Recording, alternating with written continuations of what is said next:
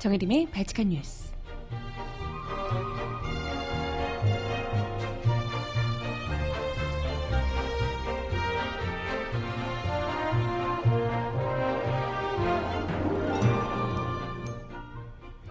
여러분 안녕하세요. 발칙한 뉴스 정혜림입니다.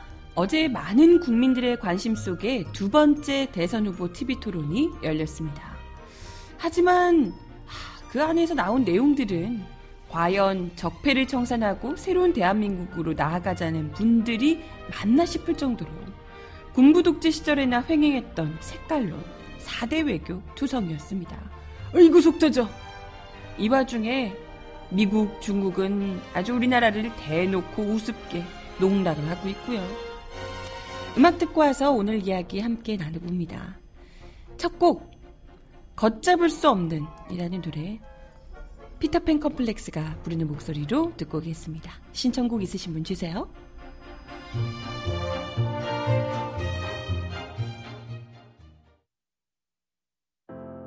너무 힘이 들죠. 그냥 나를 잠시만 내버려둬 주세요. 오래 걸리진 않죠. 잠시만 켜둘게요. 거기서 더 가까이 오면 안 돼. 지금 내 맘은 걷잡을 수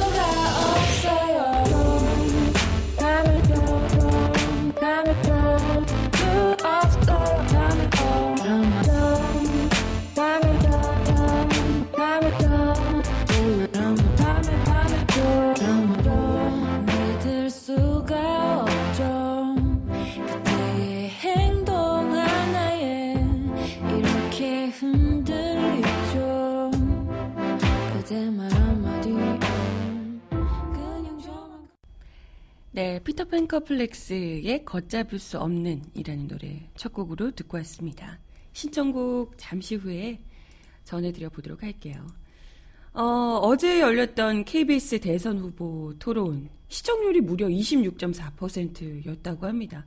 밤 늦은 시간에 했음에도 불구하고 이렇게 시청률이 많이 나왔다는 것은 그만큼 국민적인 관심을 끌고 있다는 거고요. 또 아직까지 후보를 확정하지 못한 사람들도 상당수 있다고 하던데 이런 분들에게는 아 누구를 뽑아야 할지 잘 모르겠어 라고 하는 분들에게는 특히나 더 큰 관심을 끌 수밖에 없었던 토론이 아니었을까 싶습니다. 근데 뭐 일단 이전과는 좀 다르게 그래도 약간 난상 토론 같은 분위기가 되기도 했고 서로 계속 꼬리를 일고 무어 이어지는 질문에 나름 대답도 이제 뭐 하고 이런 방식은 조금 그래도 이전보단 참신했다 이렇게 볼 수 있었겠지만 하, 글쎄요 여러분들 다 보셨나요? 저는 보다가 좀 속이 터져서 아니 이게 지금 이명박근혜 정부 지나서 그것도 박근혜 정부에서 얼마나 그런 갖은 색깔론과 어, 적폐들을 가득 떠안고 국민으로부터 탄핵당한 이 정부를 우리가 이제 털어내고 새로운 차기 정부, 새로운 대한민국을 꿈꾸는 사람들이 모여서 지금 누가 차기 정권의 수장이 될 것인가 이걸 이제 가늠하는 자리잖아요. 그런데 나오는 발언들은 무슨 새로운 대한민국이 아니라 독재 시절에나 하던 이야기들을 고스란히 하고 있어서요. 뭐 주적이 누구냐 이런 얘기부터 시작해가지고 국가보안법 할 거냐 말 거냐 무슨 완전 수십 년 전에 색깔론 사상 검증으로 토론회가 물들었습니다. 이러라고 국민들이 그 추운 겨울에 탄핵을 시키겠다고 촛불 들고 나섰나 이런 생각이 들고 아유 참 네. 뭐 일단은 주요한 주제는 주로 안보 말은 안보라고 하는데 거의 색깔론 네. 집중이 많이 된 듯해요. 사드 배치를 비롯해서 갖은 뭐 색깔론, 뭐 홍준표 이야기의 억지, 홍준표 후보의 그 억지는 사실 굳이 거론할 필요도 없을 정도였고, 근데 뭐 유승민 후보도 그렇고, 계속해서 거의 뭐 문재인 청문회처럼 문재인 후보를 향해서 일종의 안보관을 묻는 주적이 누군지 빨리 대답해라. 무슨 십자가 밝게 하는 것도 아니고 주적이 누군지를 대답해라. 이런 류의 이야기를 계속해서 압박하는 것부터 시작해서 아니 북한과 우리가 지금 휴전 상태인 것은 누구나 알고 있는 일이고 그럼에도 불구하고 북한과 어쨌건 휴전이 아니라 아예 정, 전쟁을 끝내는 정전 상태로 계속해서 원만한 관계, 전쟁을 걱정하지 않아도 되는 관계로 평화적으로 풀어내고자 하는 노력을 계속해서 해야 한다. 이런 목소리는 다 나오는 거잖아요. 전쟁을 하지 않아도 된다는 건 똑같은 마찬가지 생각이고요. 물론 생각은 다를 수 있습니다. 그런데 사드 배치 문제며 특히 국가보안법 문제, 뭐 햇볕 정책, 대북 송금 뭐 이런 이야기 나오면서 하, 정말 똑같이 도돌이표 그 적폐를 뽑아내자라고 하면서 박근혜 정부를 탄핵시켰음에도 불구하고 똑같이 그 이전에 색깔론 펴던 걸 고스란히 하고 있는 것에 진짜 신물이 날 지경이었고요. 거기다가 문재인 후보와 안철수 후보가 문재인 후보도 어제 보니까 사드 배치를 뭐 6차 핵실험하면 사드 배치 뭐 할 것이다라고 이야기를 하시던데 아니 지금 사드 배치가 하지 말자고 하는 것은 우리 국내에는 안보적으로 아무런 도움이 되지 않는다는 거예요. 뭐 이렇게 미사일을 쏘지 않는 이상. 아무런 우리나라의 안보를 국방을 지켜주지 않는 것이 않는 것을 단지 미국이 우리나라 땅에서 중국을 견제하고 감시하기 위해 들여오는 무기를 우리나라가 온전히 피해를 입는데 대체 그걸 왜 해야 하는 것이냐? 차라리 정말 안보가 필요하다면 패트리어트 미사일이든 정말 바로 앞에서 우리나라를 지켜줄 수 있는 무기들을 더 많이 들여오고 그런 무기들을 더 많이 개발하는 것에 힘을 쏟는 것이 훨씬 더 합리적이고 실용적인 건 아니냐. 이런 주장인 거죠. 근데 그런 거 다 떠나서 지금 문재인 후보, 안철수 후보가 사드 배치 관련해서 뭐 홍준표 후보, 유승민 후보 이런 후보들이 막 공격을 하니까 아 사드 배치 할 거다, 안 할 거다 이런 식으로 말을 이렇게 피해요.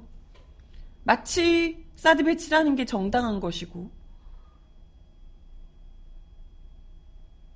그런 것들이 하지 않겠다는 얘기가 잘못됐다는 것처럼 물론 이제 중도 보수를 노리려는 의도임은 압니다만 그런 이런 색깔 공격하고 뭐또 안철수 후보한테는 박지원 씨가 대표적으로 뭐 종북 뭐 친북 인사 아니냐 뭐 이러면서 홍준표 후보가 내부 당에서 내보내라 이런 류의 이야기를 하는데 그에 대해서 안철수 후보가 아 뭐 다 필요한 그게 있고 뭐 장단점이 있고 뭐 이런 식으로 이야기를 합니다. 아니 그때 이 이야기들 어제 있었던 이야기들로만 보면 마치 햇볕 정책과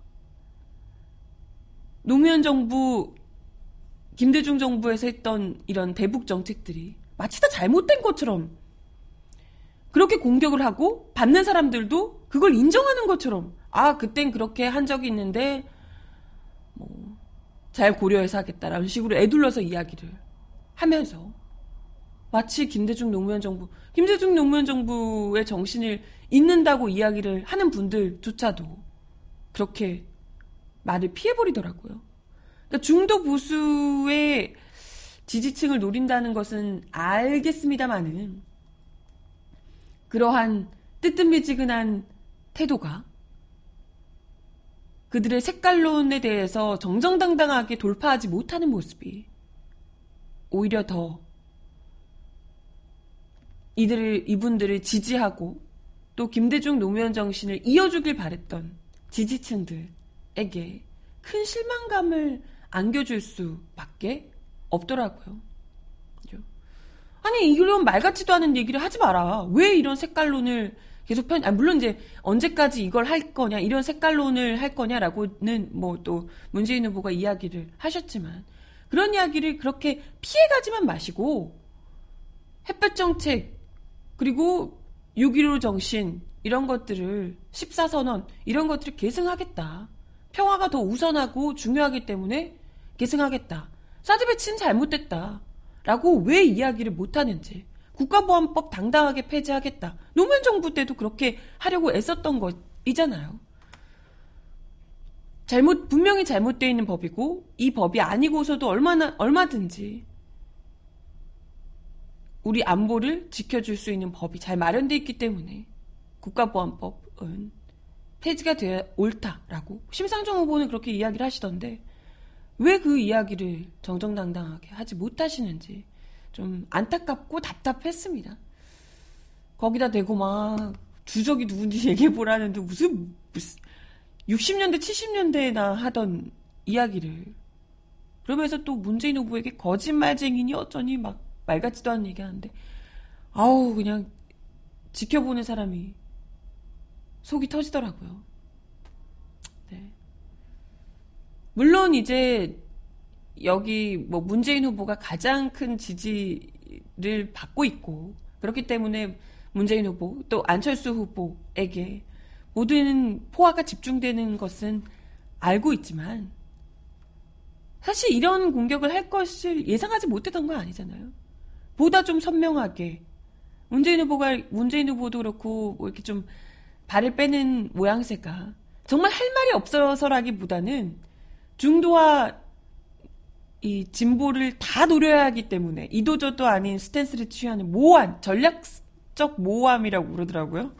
그걸 취한다는 것은 알고는 있지만 하, 그래가지고 과연 적폐청산을 할 수는 있을 것인가?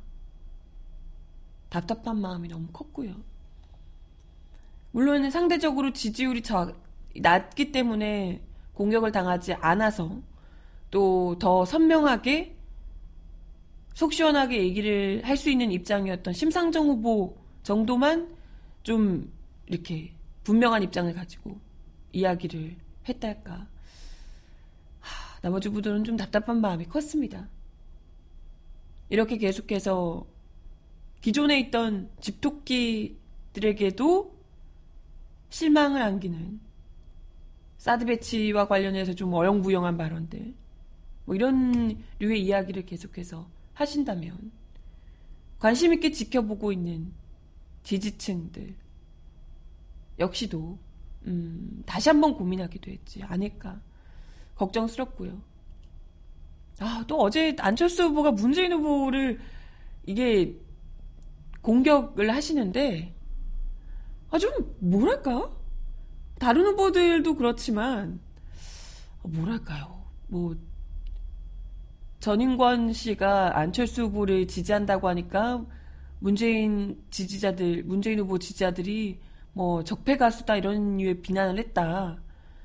뭐 이에 대해서 어떻게 생각하시냐 뭐 이런 류의 이야기를 하시면서 문재인 후보가 뭐 국민을 적폐로 국민을 적폐라고 한 거 아니냐 뭐 이런 이야기를 하면서 뭐 계속해서 그런 식으로 뭐 몰아가시더라고요. 근데 하는 게 너무 좀 아니 문재인 후보가 전인권 씨에게 적폐다라고 얘기를 한 것도 아닌데 물론 그 지지층들도 그렇게 얘기 지지자분들도 그렇게 얘기하시면 안 되는데요. 그걸 문재인 후보에게 물을 일인가? 싶기도 하고 아무도 좀 유치했어요. 이후 토론 자체가. 하, 물론 이제 갈수록 더 좀 유치하고 어, 인신공격적 발언들 이런 것들도 더 나올 수 있을 거라 생각은 합니다만은 아우 막 좀 더 선명하고 어떤 좀 미래가 그려지는 대한민국의 이 사람이 대통령이 되면 어떤 나라가 될 것이다 미래가 좀 그려지는 그런 정책 토론을 좀 더 보여주는 것이 국민들에게 와닿지 않을까. 그래도 새로운 정치를 꿈꾸며 우리 국민들이 26.4%의 이 시청률을 보이며 기대를 가지고 봤는데 계속해서 뭐 이런 반공 경쟁하듯 뭐 또 인신공격하듯 이런 류의 이야기만 하면 아 과거 정권이나 마찬가지 모습. 2002년, 뭐 2000, 1997년도 그 이전의 대선 때나 마찬가지가 아닌가 싶어서.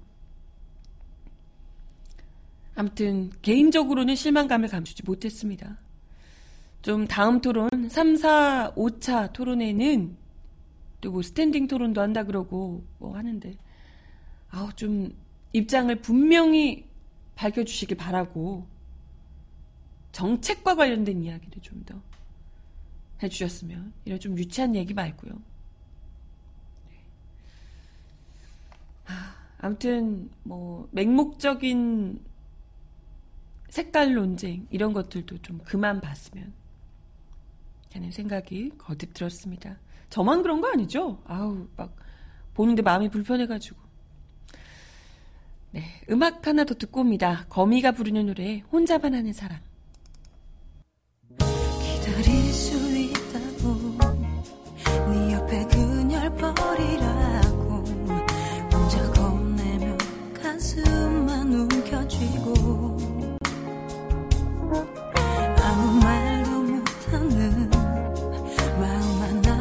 사랑에 너의 뒤에서 쳐다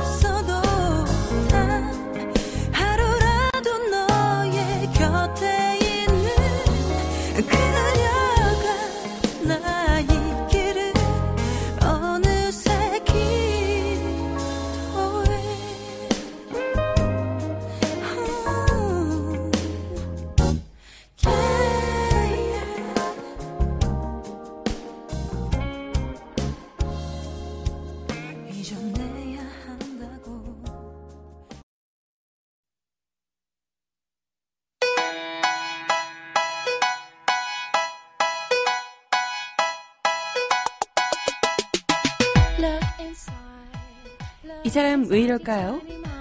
Then look a bit harder.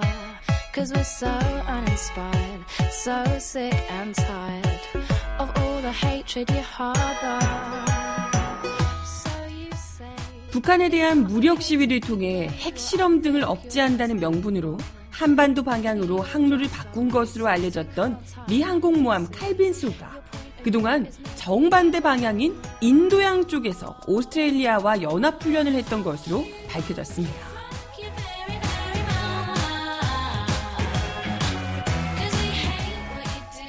시리아에 대한 미국의 공습과 맞물려 대북 군사행동 가능성을 부추기며 한반도 긴장을 최고조로 끌어올렸던 칼빈슨호의 항로 변경이 거짓말로 드러나며 상당한 파장이 예상되고 있는데요. 뉴욕타임즈 등 미국 언론들은 현지 시각으로 18일 일제히 미 해군이 공개한 훈련자, 훈련 사진을 근거로 칼빈슨호가 지난 주말인 15일 인도네시아 수마트라와 자바섬 사이 순다 해협을 지나고 있었다고 보도했습니다. 지난 8일 싱가포르를 출발한 칼빈 스노는 애초 한반도 쪽으로 북상하는 것으로 알려졌지만 실제로는 아예 반대 경로인 남쪽으로 움직였으며 지난 15일 칼빈스노의 위치는 한반도에서 3천 마일 떨어진 인도양이라고 신문은 전했습니다.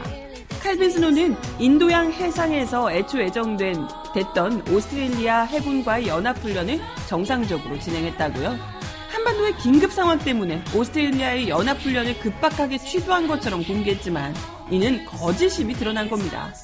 데이나 화이트 미 국방부 수석 대변인은 이제 칼빈슨호가 서태평양 북쪽 방향으로 움직이고 있다고 밝혔습니다.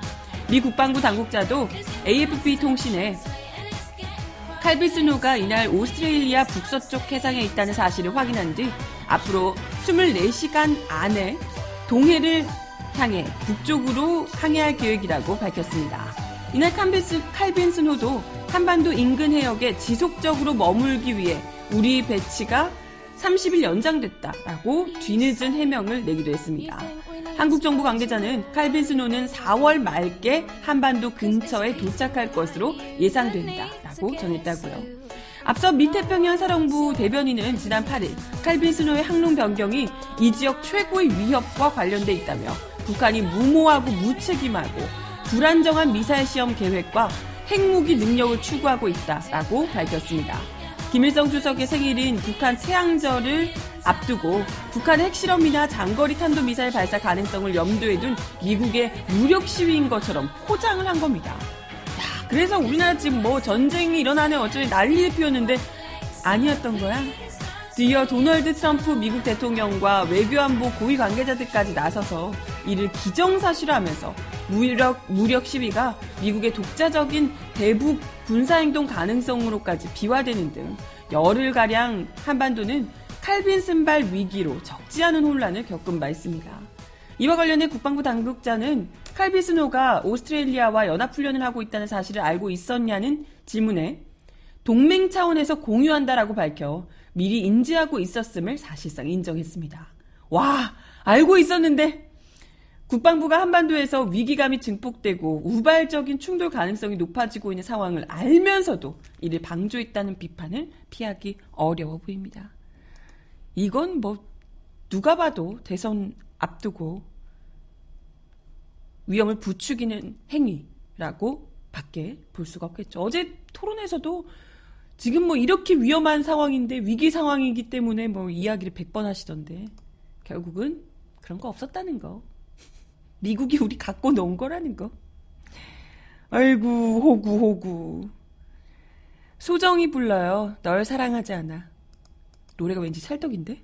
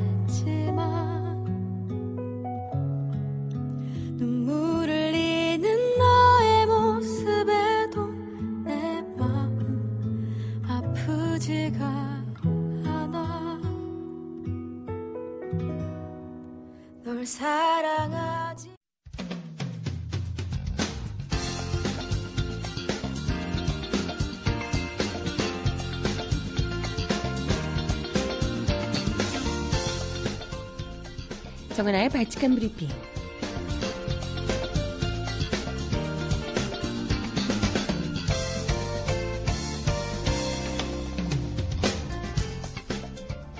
첫 번째 소식입니다. 도널드 트럼프 미 대통령이 한반도는 실제로 중국의 일부였다더라 라고 발언한 사실이 뒤늦게 알려져 논란이 일고 있습니다. 지난 6, 7일 미중 정상회담에서 시진피 주석한테 중국과 한국 역사에 대한 설명을 들었다며 한 말입니다. 트럼프 대통령은 정상회담 이후 지난 12일 백악관 집무실에서 월스트리트 저널과 인터뷰를 했는데 여기서 이렇게 말을 했다고 이 신문이 전했습니다. 신문은 트럼프 대통령의 구체적인 발언 내용을 나중에 발췌해서 보대, 보도를 했는데 이 가운데 이런 얘기가 등장한다고요. 트럼프 대통령은 미중 정상회담 내용을 밝히면서 시진핑 주석은 중국과 한국의 역사 얘기를 꺼냈다. 북한이 아니라 전체 한국 말이다. 아시다시피 수천 년에 걸친 이야기였고 많은 전쟁에 대한 것이었다. 그리고 한국은 실제로 중국의 일부이곤 했다. 라고 이야기를 합니다. 10분 동안 듣고 난 다음 나는 그 문제가 쉽지 않다는 것을 깨달았다. 그들이 북한을 지칭하는, 북한에 대해 엄청난 영향력을 갖고 있음을 강하게 느꼈다. 그들이 실제로 북한에 대한 경제적 영향력을 갖고 있다고 생각한다. 어느 정도는 국경을 통해 영향력을 발휘할 수 있다고 본다. 하지만 그들은 많은 물건을 북한에서 들여오기도 한다. 이는 사람들이 생각하지 못하는 것이다. 뭐 이런 류의 이야기를 했다고 합니다.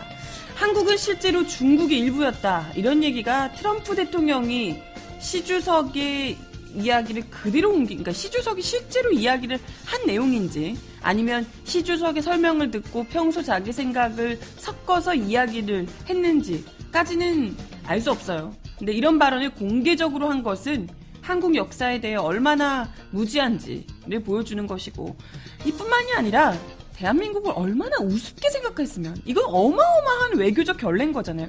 실제로 둘이서 이야기하는데 시주석이 그런 뉘앙스를 풍기는 말을 했다 손 치더라도 그러면 시주석이 그것도 이제 문제가 있는 거지만 그걸 고스란히 옮긴다는 건 이건 정말 어, 대놓고 혈맹 동맹 그렇게 어제 뭐 대선 후보들까지 그렇게 부르짖고 했었는데 그런 대한민국 혈맹 대한민국에게 그야말로 오물을 뒤집어 씌우는 그런 발언이 아니냐 생각이 듭니다. 시주석이 정말 실제로 이런 취지의 이야기를 했다면 이것 또한 뭐 더없이 패권주의적이고 역사 왜곡적이고 자국 중심적인 역사 인식이라는 비판을 어, 피하기 어려운 상황이죠. 가뜩이나 지금 사드 배치 등등 해서 동북아 정세에서 중국과 미국에 끼어가지고 정말 고래 싸움에 새우등 터지고 있는 우리나라 입장을 생각할 때 더없이 불쾌하고 불편한 그런 뉴스가 아닌가. 하지만 정확하게 이 상황을 보여주고 있는 저들의 인식을 보여주고 있는 이런 뉴스가 아닌가 생각이 드네요.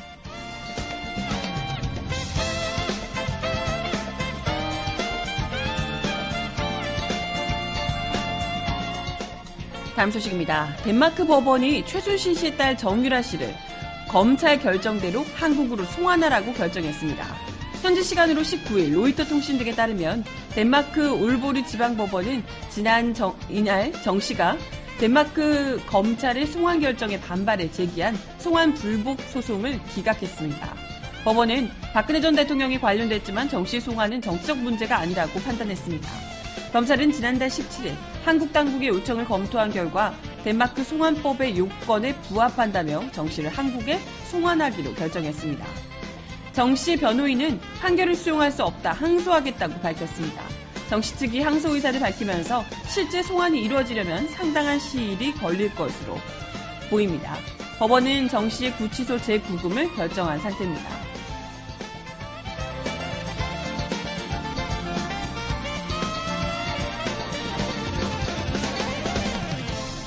마지막 소식입니다. 박근혜 대통령 탄핵 기각을 위한 국민총궐기 운동본부 탄기국이요.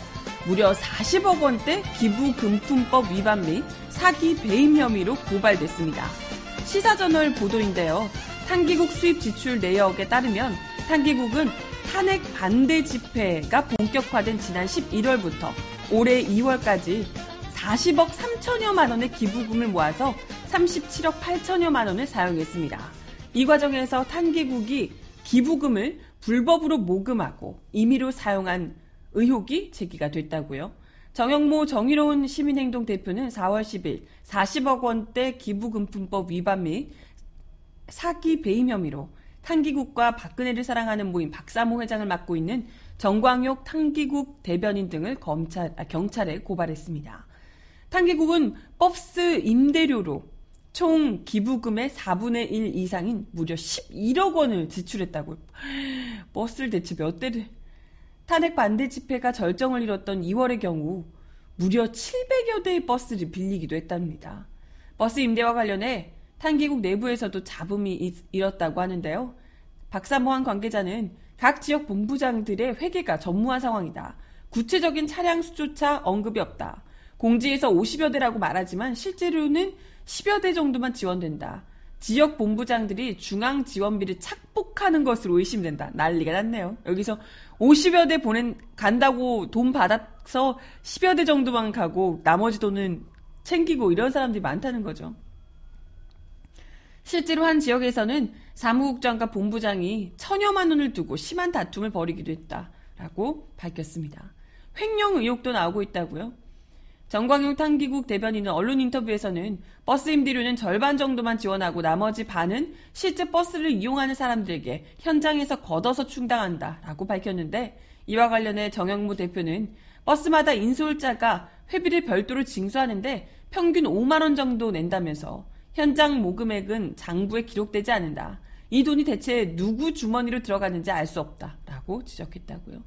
한국국 관계자는 이와 관련해 거리별로 버스 임대료 지원비를 정해놨다. 예를 들어 서울에서 멀리 떨어져 있으면 50만 원, 가까우면 25만 원 이런 식이다.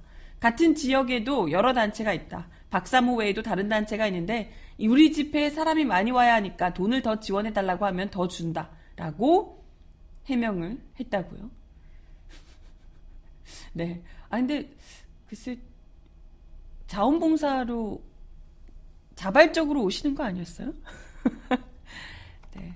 아무튼 뭐 어마어마한 돈이 오갔던 것은 분명해 보이고 이분들께서 돈을 그 과정에 누가 얼마나 또 챙기셨는지 또 여기서 중간 장사로 돈 숱하게 받아가신 분들 계신 듯한데 그런 분들은 그 돈 어디서 난 돈이고 또 어떻게 쓰셨는지 분명히 밝히셔야 할 것 같아요. 어, 마지막 곡을 들려드려야 될 것 같은데요. 정은지가 하림과 함께 부르는 너란 봄이란 노래 마지막 곡으로 전해드리면서 인사드리겠습니다.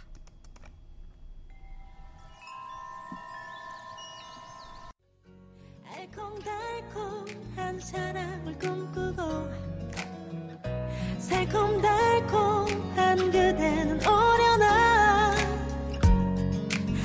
또다